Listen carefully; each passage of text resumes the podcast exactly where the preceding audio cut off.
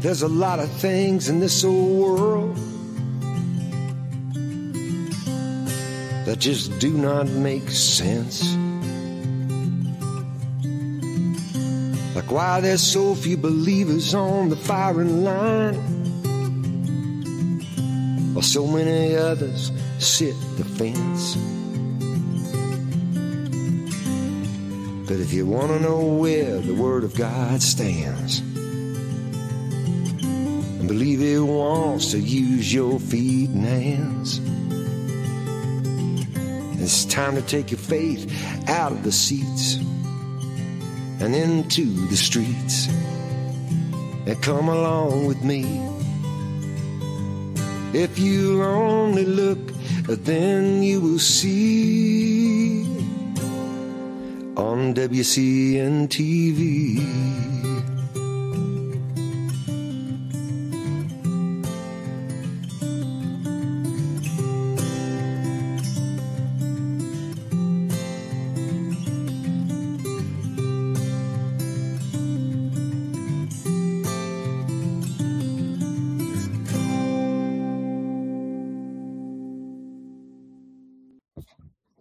Hi, friends. Thank you so much for joining me today here on WCN TV. We have we have a wonderful guest lined up. This is going to resonate with a lot of folks because, uh, well, we've got eyes to see what's going on in this nation today. We're living in an age of clear, clear distinctions: high crime, depression. Of course, that doesn't have anything to do with all the calls for defunding or or eliminating the police, does it? Anarchy, looting, drug addiction, sexual perversion. We could go on and on and on with this list, but you heard it all before. The world has lost its moorings, and the evidence is right in front of our eyes every day. Even Disney, Target, Starbucks, and Anheuser-Busch, just to name a few. Sports teams, Hollywood elites, they lend their approval to the vilest acts that we've ever seen in this nation and act like and try to make you believe that this is normal. This is progress. This is enlightenment.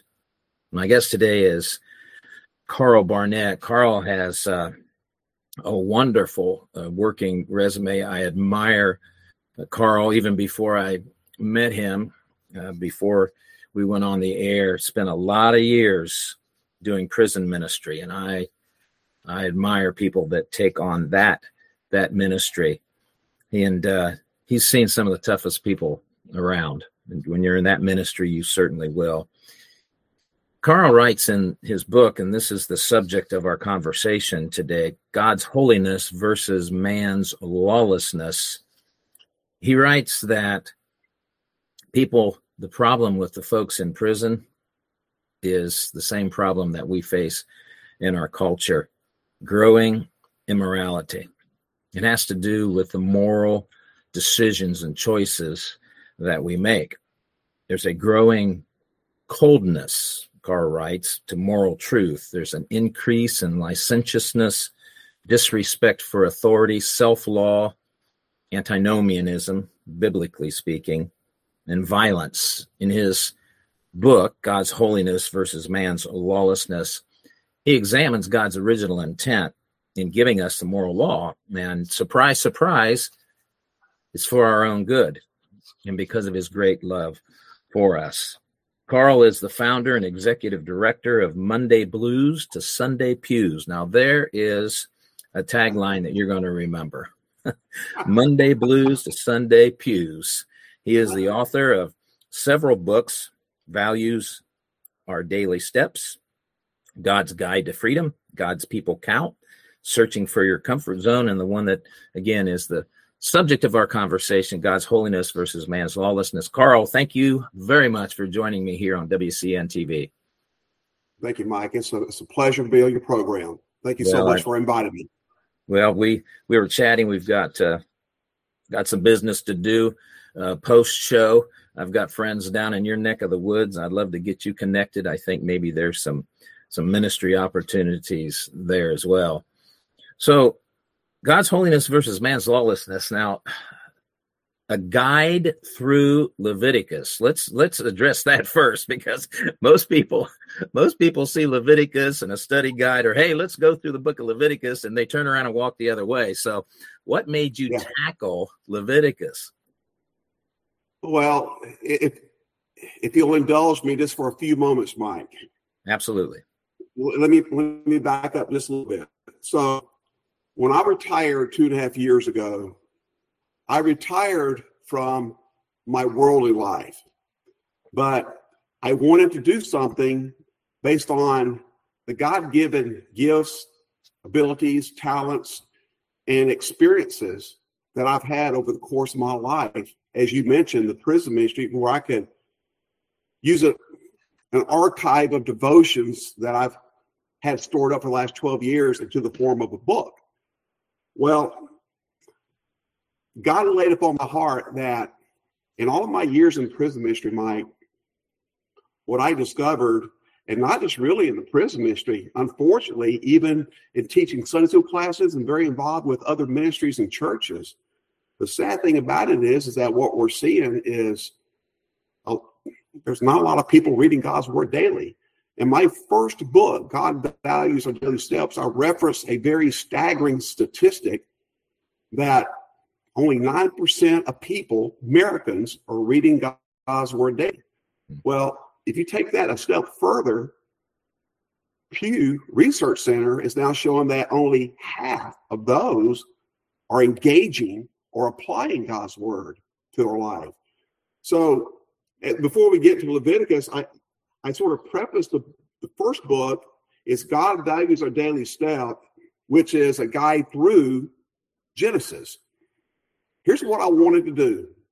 My goal while I'm here as a servant on this earth for the good Lord is I want to try to help people from a layman's approach, if you will, layered with scripture, with life application scripture. And what I want to do is I want to take key verses, key topics, key storylines, one chapter at a time what was God saying then to his children? But how does that apply to us today? So that leads up to this third book God's holiness versus man's lawlessness. So a lot of people, I was on ABQ Connect, which is part of Skip Heitzig's uh, Calvary Chapel out of Albuquerque, New Mexico, about a little over a month ago. And one of the things Steve brought up to me, he said, you know, Carl, he said, he said, you've got a book here about a guy through Leviticus, God's holiness versus man's lawlessness. But then you've got another book, God's people count, a guy through numbers. He said, these are two books that people absolutely stray away from. Mm-hmm. But when you look at Leviticus, Mike,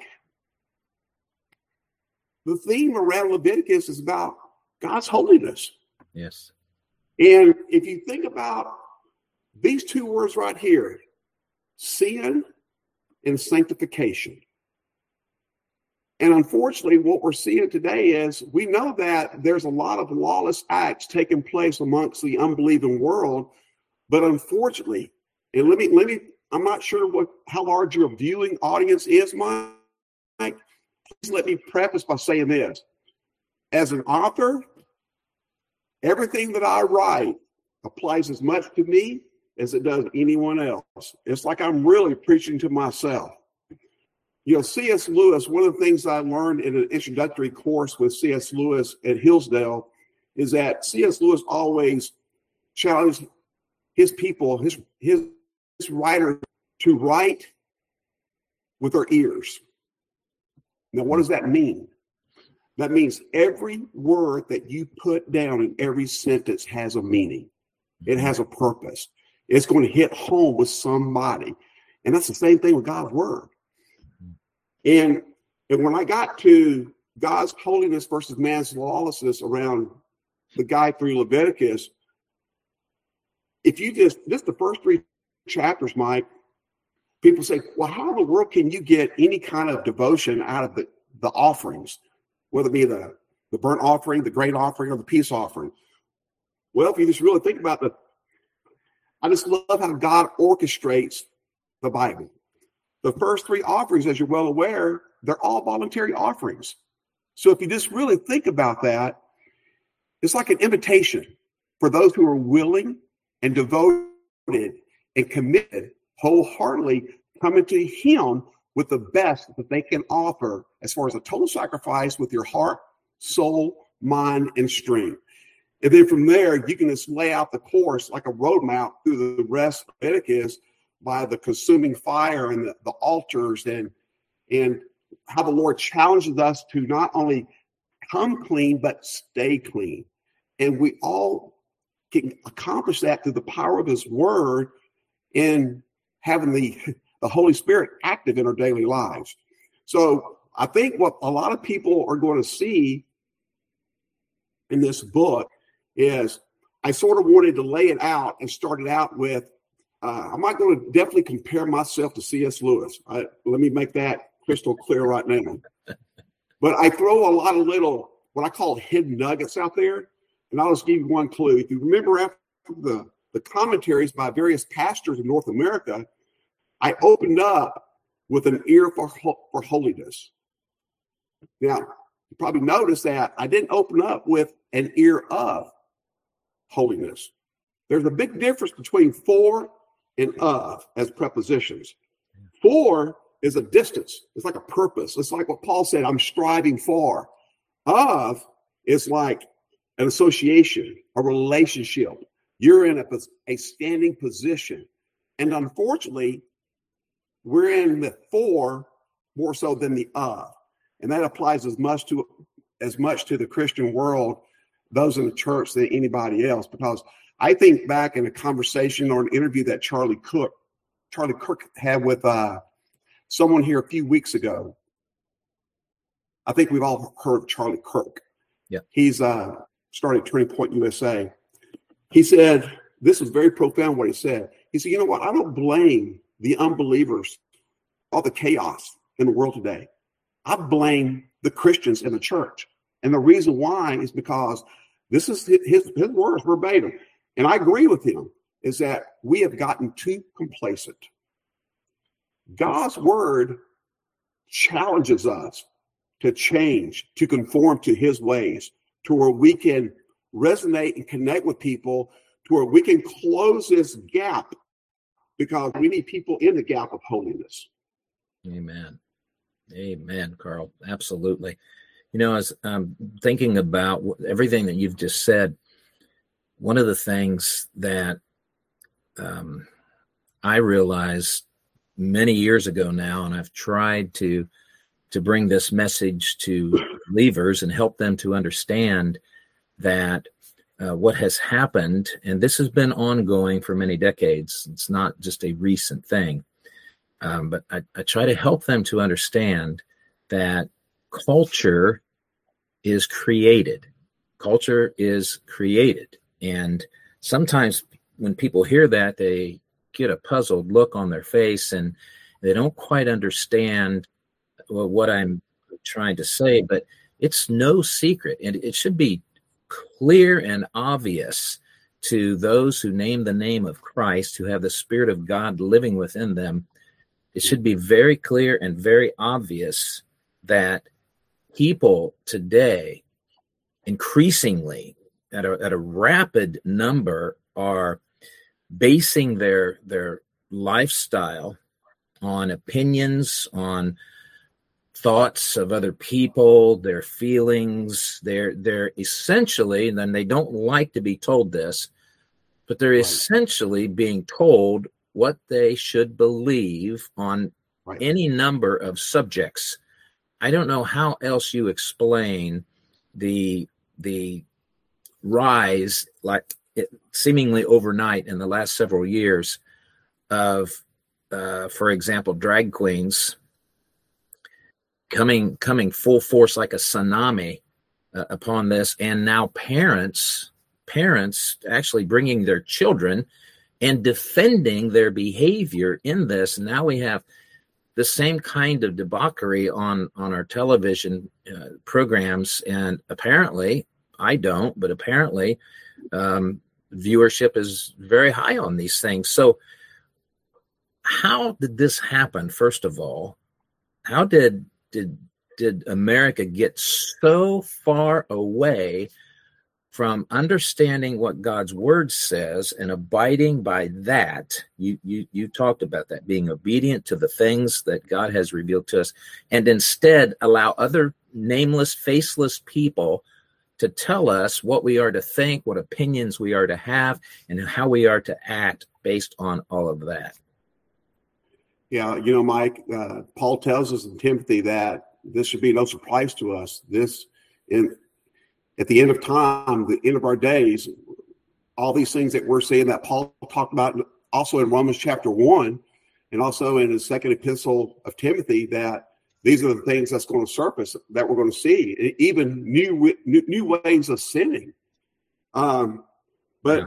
also, what I want to preface and go back to is to everything that you just said is that the problem that that we as Christians are not really tapping into right now is that we're not listening to the Word of God.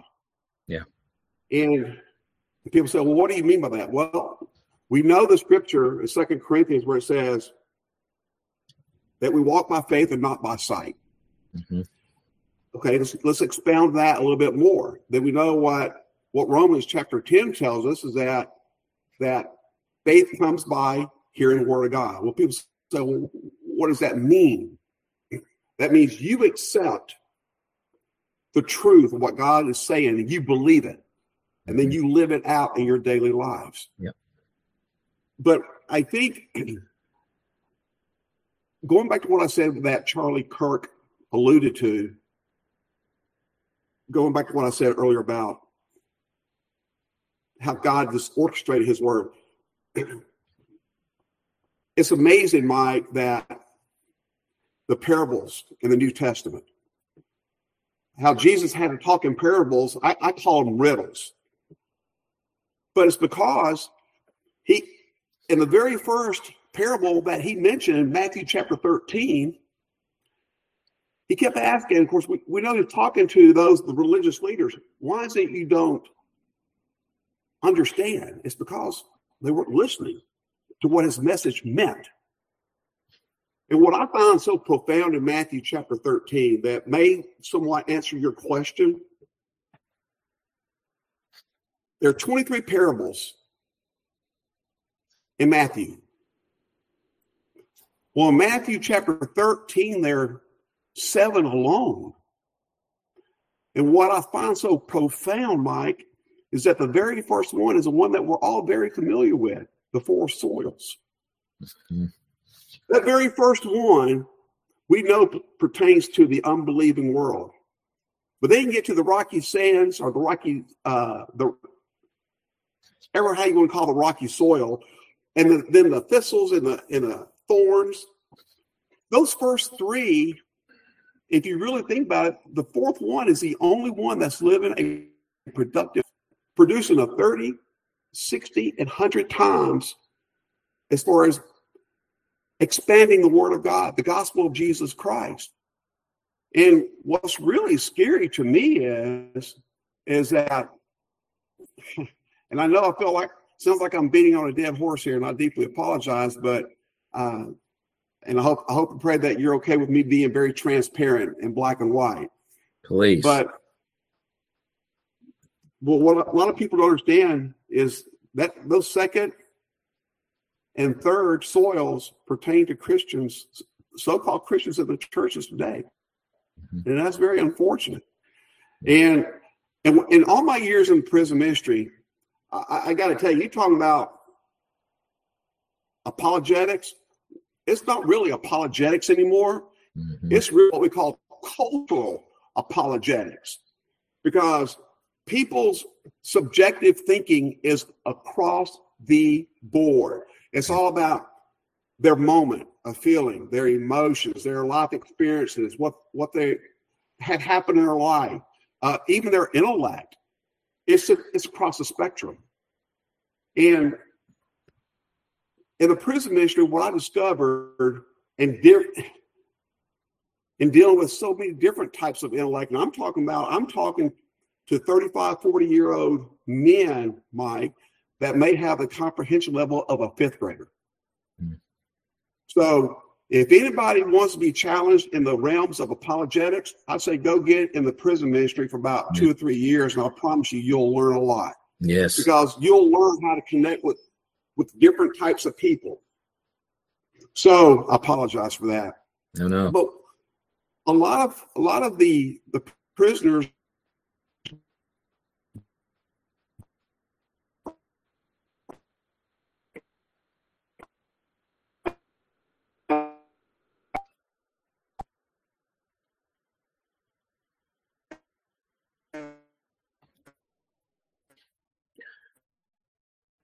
Carl, your audio is breaking up.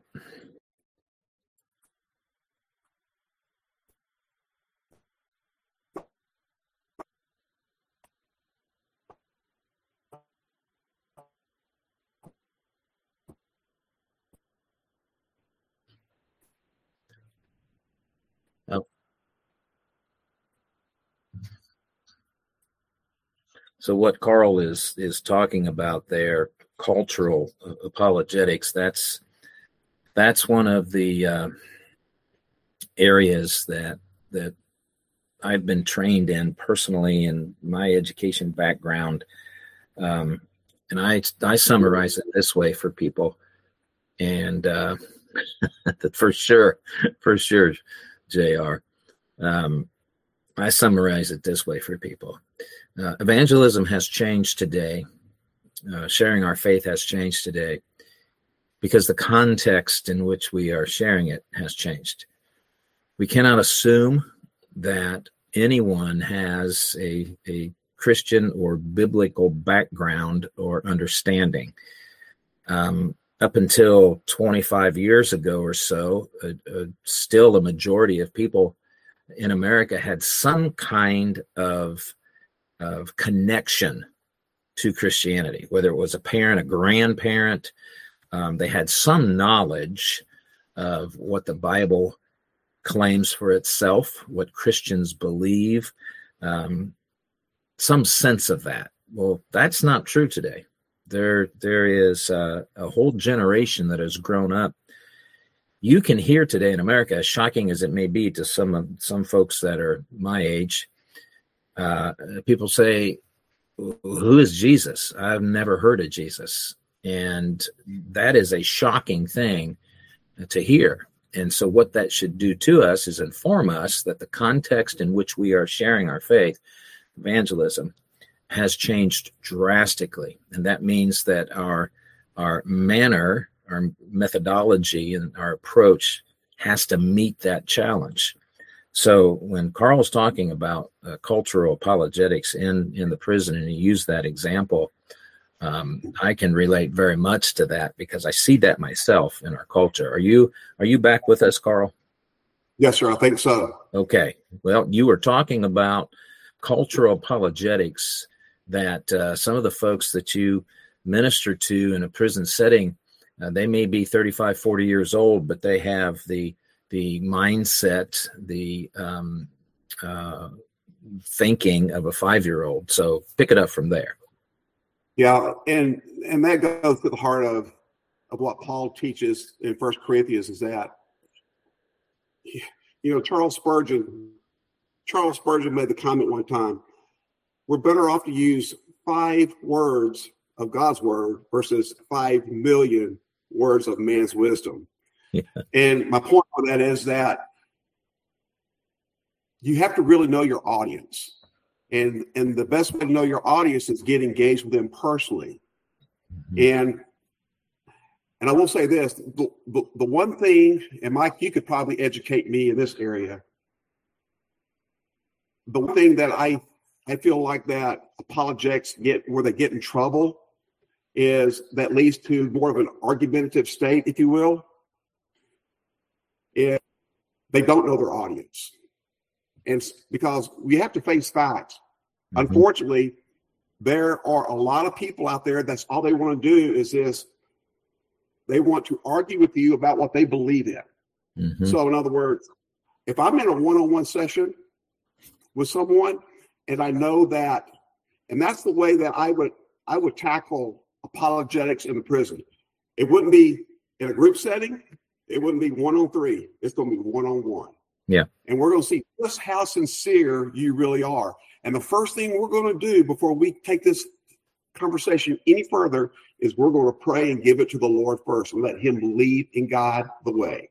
Yes. And I think what happened today is that don't get me wrong. I I firmly believe that defending our faith, as Peter tells us if, in his first epistle, is is imperative. Mm-hmm. But at the same time, we, we've got to know our audience. We've got to make sure that we have a discerning spirit, and we know that that the Lord gives us the right choice of words at the right time that will resonate with that person. Because you know as well as I do, there's a lot of people out there that who are all caught up, as you said earlier, into lawless deeds, and all they want to do is just bring chaos, friction, dissension, and discord. That's that's our whole purpose in life.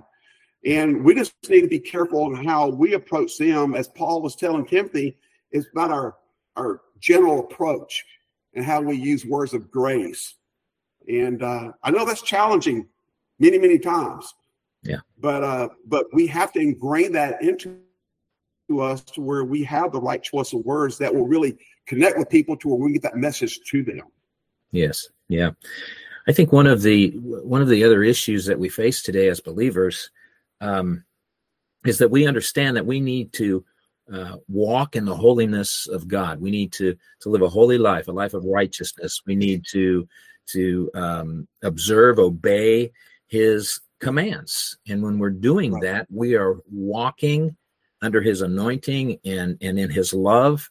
But the culture sees that as exactly the opposite. When we're seeking to honor God in our lives in every way, um, they see that as hate because we're yeah. going to no matter how respectfully we do it that's the culture we live in today no matter how respectfully we stand in opposition to what they're saying or doing they're going to call us haters so right point number one and I, i'd like your thoughts on this carl is that we have to steel ourselves against that. We have to understand that's going to be the response that we're going to receive. Don't get flustered. Don't get upset. Don't take it personally. Continue to try and have dialogue and conversation. This is what this is what Charlie Kirk does very, very well. Is because he takes he takes a beating sometimes when he goes out on these campuses, but he maintains his composure and continues to have logical, rational, compassionate conversation and and and tries to to bring that person into that conversation. Uh unfortunately many times what i see is they just walk away because they, they can't really yeah they can't really so so how, how do you address that carl when when we're out uh, uh, sharing with people? Well i tell you what there's if you're in a group setting this this this would be carl's approach. If you're in a group setting like that, uh, to where if the forum, I'm, I'm assuming that if the forum is a lot of people, what what I try to do is, and this has happened to me in the prison, is uh, I, have been in I've been in sessions, Mike, in a Bible study session or preaching in the uh, prison where there's at least 40, 50 guys there, mm-hmm. and uh, and you you got some guys that want to come out and just get out of their cell and they, I just want to be and this maybe disrupt things. So, so the same thing that's happened with Charlie Kirk is happening with me in the prison. It's it's a different a different environment, but the best way to do it is is stay on course with your message, stay diligent to the teaching of God's word, mm-hmm. do it with the love and the grace and the mercy that He abounds and then look at that person in the eye and say, I would like to talk to you one on one after we get done here. Now, is that going to strike a chord with everybody? Like you said earlier, the world is so full of hate. And there are some like like Charlie Kirk. And you're right, man. That guy is thick skinned. Oh my yeah. goodness. He is he I mean, he's like he's like Paul in Acts chapter 19. He's like he is fiery exhortation and he doesn't back off a lick. Yeah. But uh, that would be my approach is that you have and it is going to happen. And that's why you got to you know, people in apologetics this is this this is a Carl saying here, so I apologize. I have a lot of little of my own sayings, but you cannot defend your faith if you're not living your faith. Yes. Amen. You have to be genuinely living out your faith according to God's word, led by the Holy Spirit every day. You need to do what Paul and Peter says. You need to pay attention to scripture and you need to put it into practice. And I'm not talking about just a few hours on Sunday. I'm talking about every day of the week. And listen, it doesn't mean we're going to reach perfection. It doesn't mean that. But as part of Leviticus, as part of that sanctification, when we're going through sanctification, other people, whether it be family members, friends, or even the unbelieving world, or, or even brothers and sisters in Christ, they need to see the growth and maturity in our daily walk. And hopefully, we will be that Christ like example that will help them in a weak area of their life instead of being a stumbling block. Yeah. Yeah. That is so true, Carl. And, and of course, our culture has coined all kinds of euphemisms, idioms, and oh. phrases to cover, you know, I see you talk to talk. Let me see you walk the walk. You know, words are cheap, dime a dozen. I, I, I hear things like this all the time. Uh, and it's true. And, and, and I believe that one of the things is going to happen if if if you're not who you say you are and you're trying to talk to somebody about being who you're not the holy spirit is going to is going to yank you in a hurry and say you're being a hypocrite right now. You don't even right. live this. How are you trying to convince somebody else to live what you're not even living? Well that's that's uh that's a wake up call isn't it well i'll tell you this here's another carl saying that i put in a book is that hypocrisy dwells in the eyes of the unbeliever. They love to pick us apart when they see that, when they see us saying one thing, but then we're dabbling into mm-hmm. the world. Mm-hmm. Oh, they love that. And, and, you know, going back to, I love what you said earlier, Mike, those words like uh, dime a dozen and so forth. You know what we call those now? We call weasel words. weasel words. yeah, like they'll they'll uh, people like a Charlie in a Charlie Kirk forum, they'll say, "Well, many researchers say, or the critics point out, but guess what? They have nothing to substantiate the facts. But you can bank on one thing: Charlie Kirk does." That's very very true, friends. We were talking with uh, author Carl Barrett about his book God's Holiness versus Man's Lawlessness. Um, in the book, Carl, you talk about a very pervasive, very, very deep, uh, dark spiritual blindness that that seems to be uh, all well. It's easy to say across America, but really, the, the entire world is in the grips of this spiritual blindness. And why why do you why do you think it's so severe right now at this point in time? Well, unfortunately, it's and and I, keep harping on this, but we're just not students of God's word. Uh, Paul tells us in Second Corinthians what the answer is. Who creates a spiritual blindness? It's Satan. It's our enemy. Yep. He creates a spiritual blindness in us, and and it's because we've succumbed to, like you said earlier, we've succumbed to the ways of the world. And and when you get when you get deeper and deeper into that that rut, then you could get to the point of no return, as in Hebrews chapter six. And uh, I mean, if you just look at what Paul wrote in Romans chapter one, I mean, such a powerful chapter that even outlines much of what we're seeing today is that God, in over time, He's going to allow them to fall over and fall to their reprobate minds because they're so depraved. And uh, it, it's just, it's, it comes back upon us. Going back to what you just said, you just hit the nail on the head. We have, we have, we have got to live by the truth of God's word. We have got people have got to see the gospel of Jesus Christ in our lives. And it's imperative now more than ever that in these end times that we clothe ourselves with everything in that new life that Paul wrote about in Colossians chapter 3. We need to clothe ourselves where people see something different and unique. I mean, going back to what you said about holiness and righteousness, and, and, and I'm sure the viewers probably understand this, but I think this is imperative for people to know. Holiness is the accompaniment of everything that God is. That is who God is. Mm-hmm. So when you think how that applies to us, it should be the character of God, His holiness in our life. Righteousness is our position.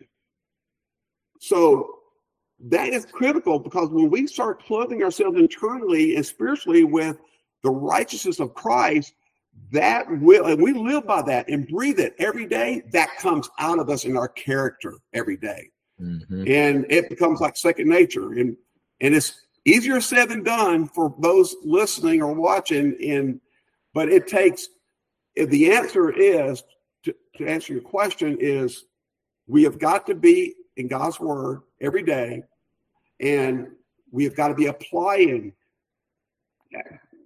in corporate America, one of the things that I learned, and I've used this in some analysis and assessment in the prison ministry. Have you ever heard of what they call the SWOT analysis? Yes. S W O T? Yes. We all have our strengths. We all have our weaknesses. We all have opportunities and we all have threats. If we could just take that simple four acronym and, and dive into God's word into what are our strengths? How can we better utilize our strengths for the building of God's kingdom? What are our weaknesses? How can we turn those into strengths? What is our opportunity for spreading the gospel? And we know what our threats are because going back to what you said at the outset is it's the world. It's a system that's that's completely creating all these lawless deeds that is that is creating all this havoc against God's holiness. Yes. Yes. So what you've just described, Carl, I'm going to bring it all down to this this point right here, and this has to be a starting point for us, friends. Each of us individually are responsible for the spiritual state that we are in or want to be in, and it is dependent upon our obedience to the commands of God. That's right we are all responsible for our spiritual state. So so we need to train our our minds, our our hearts, our conscience. We we need to be in a constant program of training to align ourselves with the Father and what he says in his word. That goes back to what you've said two or three times now.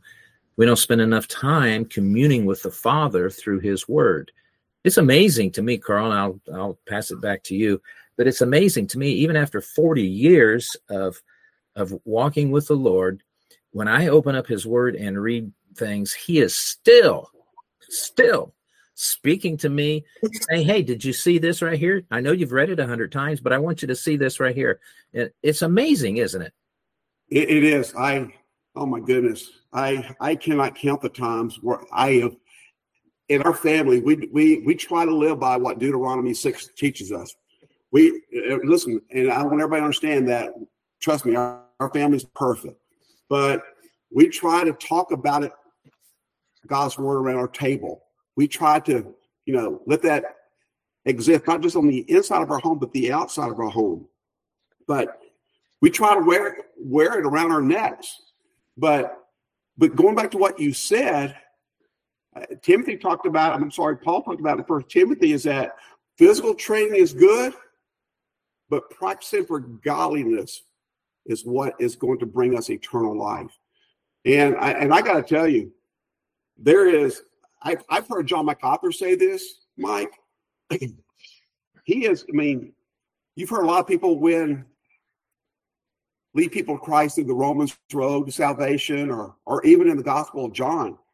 I've heard John MacArthur say that he is, he has led more people to Christ through Galatians chapter 5. Because if you read Galatians chapter 5, and you completely realize, and you talk about making all this elementary, there are only two forces that are fighting against each other. It's a spirit and it's a flesh. And they cannot coexist. One's winning the battle in our lives. And if you look, if you're allowed and walking in the spirit, you'll see the nine fruit of the spirit. You'll see those nine elements in the fruit of the spirit that will be the byproducts of your life.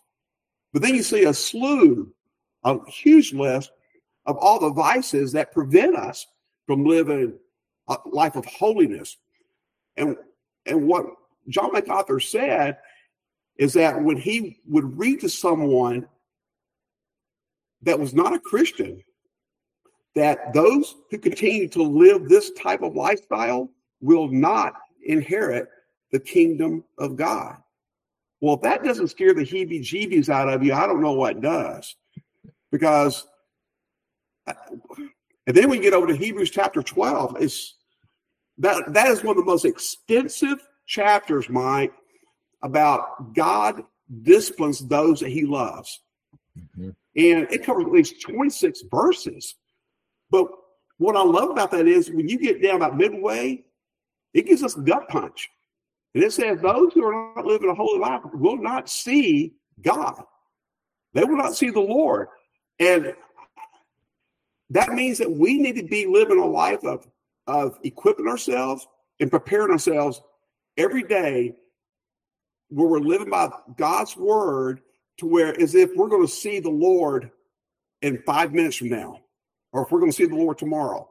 Because I, I, I going back, I, I heard John MacArthur earlier today talking about fear. A lot of people just they don't look at fear in, in the realms of what God wants them to see him as, as reverence. We want to have complete reverence and respect for his word and living by his commands every day and be more Christ like. That's why we go through the trials that we go through because he wants us to be more like his son.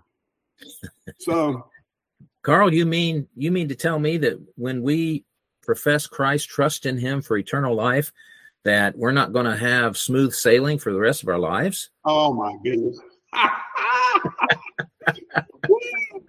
Man, I tell you, I, I, I can list. I could give you a. I could give you a list of men and women in God's word that did not have smooth sailing. I can tell you that right now. But I can promise you this: I I have not had a smooth sailing. I, I was just. Jonathan was asking me if before you guys came on. I asked him how his Christmas was, and, and he said it was really good. He said he asked me about mine. I said, well, it was bittersweet. So it was sort of sensitive way. My mom passed away a few days before Christmas. Mm. So that was sorry. But listen, here's a great thing about it. She's in a much better place beyond my comprehension. She's been struggling with a lot of pain for many years, but but the point of the matter is that I lose that human connection. And we're so attached to so many yeah. things on this earth that you lose that. And and uh, this goes to show you that there's going to be losses in our life. There's going to be trials. There's going to be persecution and tribulations to come. And James tells us beautifully that it's not it's not if, it's when they come. We're to consider them as an opportunity for joy. Put your head around that. yes, right. Yeah. Well, one of the areas that um, our culture has become unhinged in is uh, sexuality. The Bible has a lot to say, very straightforward about human sexuality. And so you address that in this book. Yeah. Yeah. It's when when we get into the point of sexual immorality, what happens is it completely breaks the unity of of God's design. Mm-hmm. Now, I'm just going to be absolutely pretty explicit here, but if you just think about sexual immorality, what what is happening there is is you've got two sinners unified together. When you have two sinners unified together, that has there is no parallel with God's design there. Period. So if you go back to Genesis chapter one, he clearly depicts for us the picture and the portrait of godliness that pertains to his guidelines on sexual.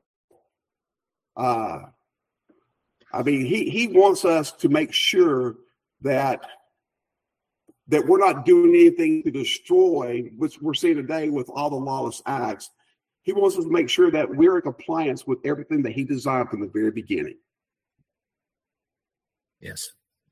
And there are people out there today, Carl, um, who are using human sexuality and deliberately um, fomenting deception, um, chaos, I'll put it that way, dysphoria, deliberately pushing things that will create for people confusion and blindness to the reality of what God's word has to say about sexuality because only in, and I think statistically um, it bears this out that peace and contentment in human relationships is only going to be found when they are of the order that God has designed. So when we try to force the issue and and and and engage in human sexuality that is contrary to the creator's design for goodness and life and and and health um, we're going to see the chaos that we see in our culture today aren't we? That's correct. That's right. And and the big thing is if you look at what paul wrote in ephesians chapter 4 I think it was one of the most important chapters since the resurrection of Christ is unity. And and we we start breaking down and creating division in a church, whether it be human sexuality or even within the body of Christ, you're just completely breaking down the complete design of God's creation since the beginning of time. And and I, in my second book, Mike, we all know the. Well, actually, I'm sorry. I deeply apologize. This is my first book. it was uh, in Genesis. When we think about Sodom and Gomorrah, one of the things that we think about is we talk about human sexuality. I mean, just think about everything that we're seeing today and what took place back then. But when you peel back all the layers, when you get to the core of what human sexuality or just sexual immorality is all about, it comes down to one thing. The oldest sin there is is pride. Because it's all about what people want. It's all about their indulgences. It's all about their self desires and their wants in that moment, that fleeting moment. And that's what happens. That's that's the work of the enemy, and that's how it creeps in. Is when going back to what we talked about earlier about if we're not students of God's word, those kind of things will creep into our lives to create that kind of destruction. Yes. Yeah. And sexual sin, the truth of the matter is that sexual sin defiles more than just our bodies. It does. And it goes back to what we just talked about. Is if you just think about what what was Paul what what did Paul mean by that is when you have like I said earlier, if you have two people that are in sin coming together, they're unifying in simple acts. Mm-hmm and it, and that has a spiritual impact, not just a, not just a body. That has a spiritual impact, and that's what that's the whole purpose of that meaning behind what Paul was saying. Yes, that's that's absolutely true.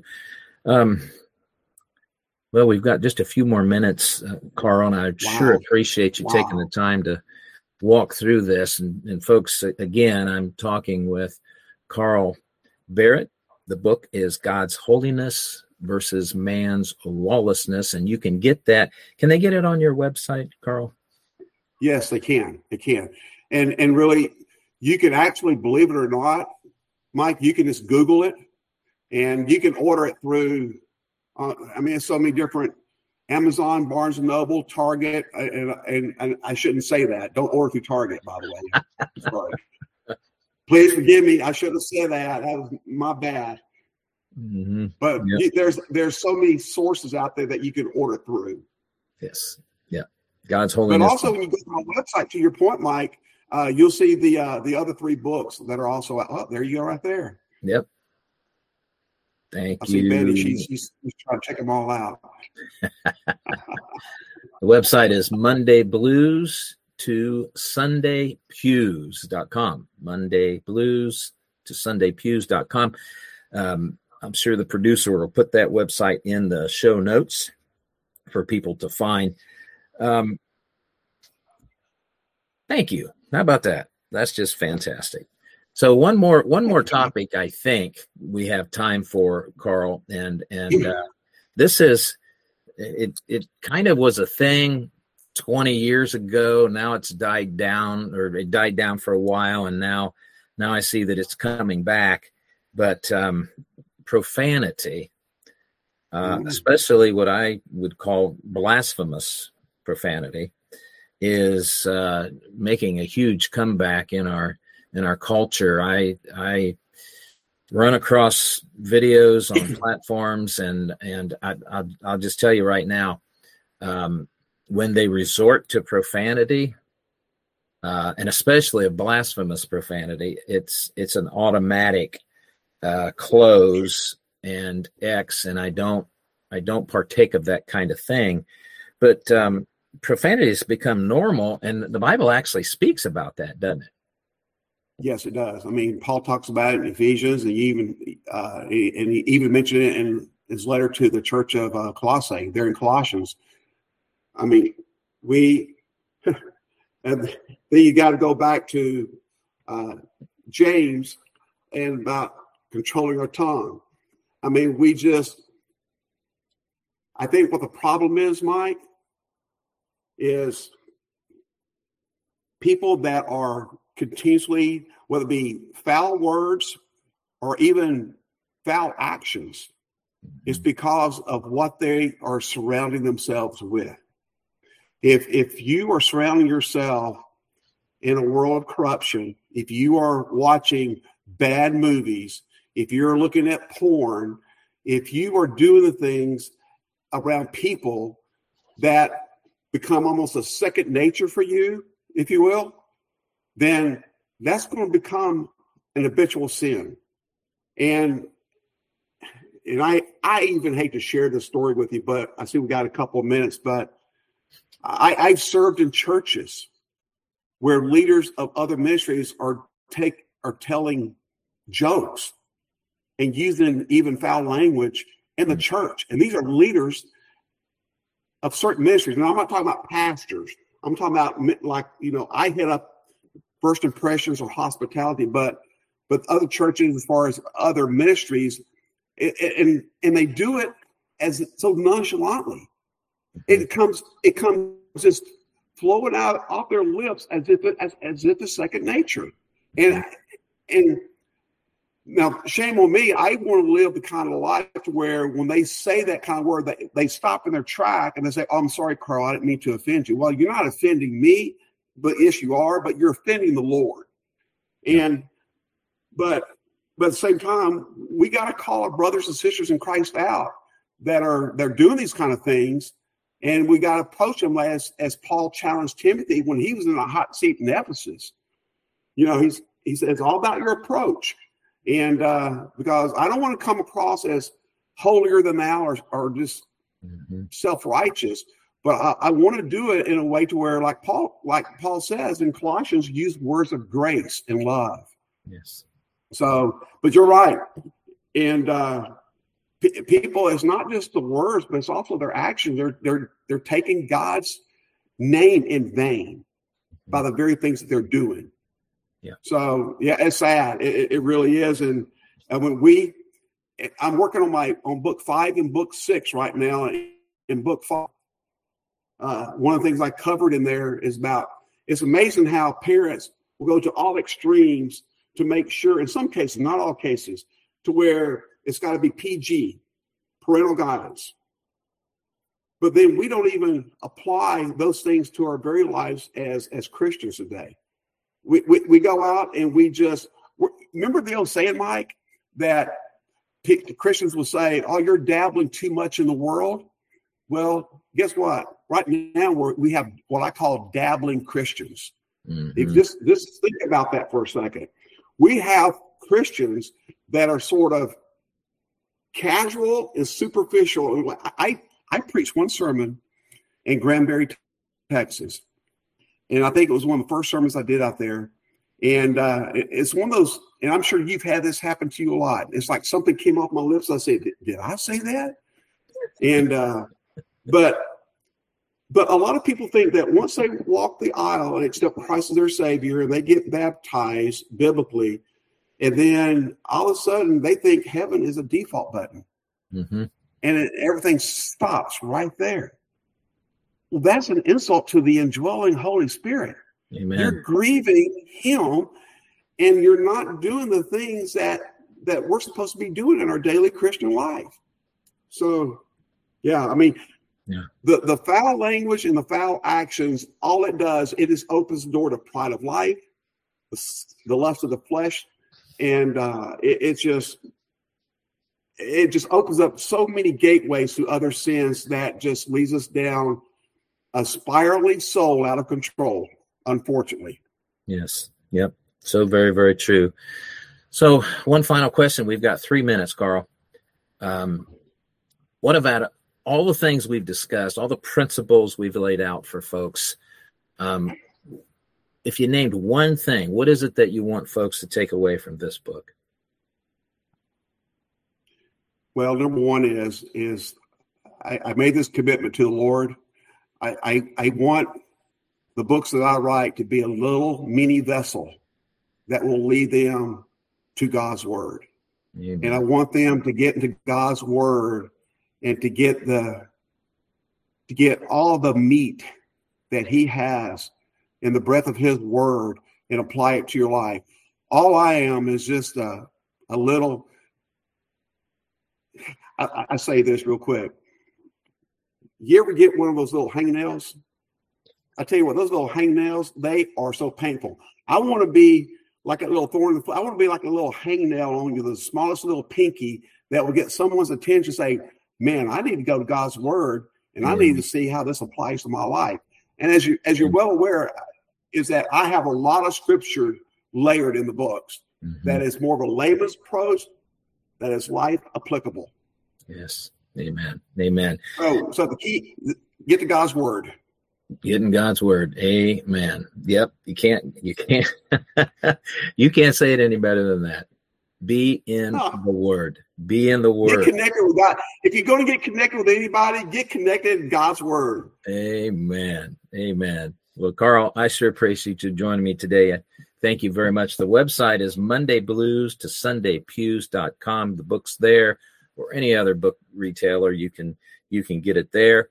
Uh, Carl, is there a contact? There is. So if you want to reach out to Carl, tell him you appreciate his work and his ministry, do that through the contact form on his website. That's all we've got for today. Carl, again, thank you very much. God bless you, Mike. God bless you, brother. Thank you, guys. We'll see you Appreciate next time here on WCN TV. God bless. Bye bye. Take care. Good night.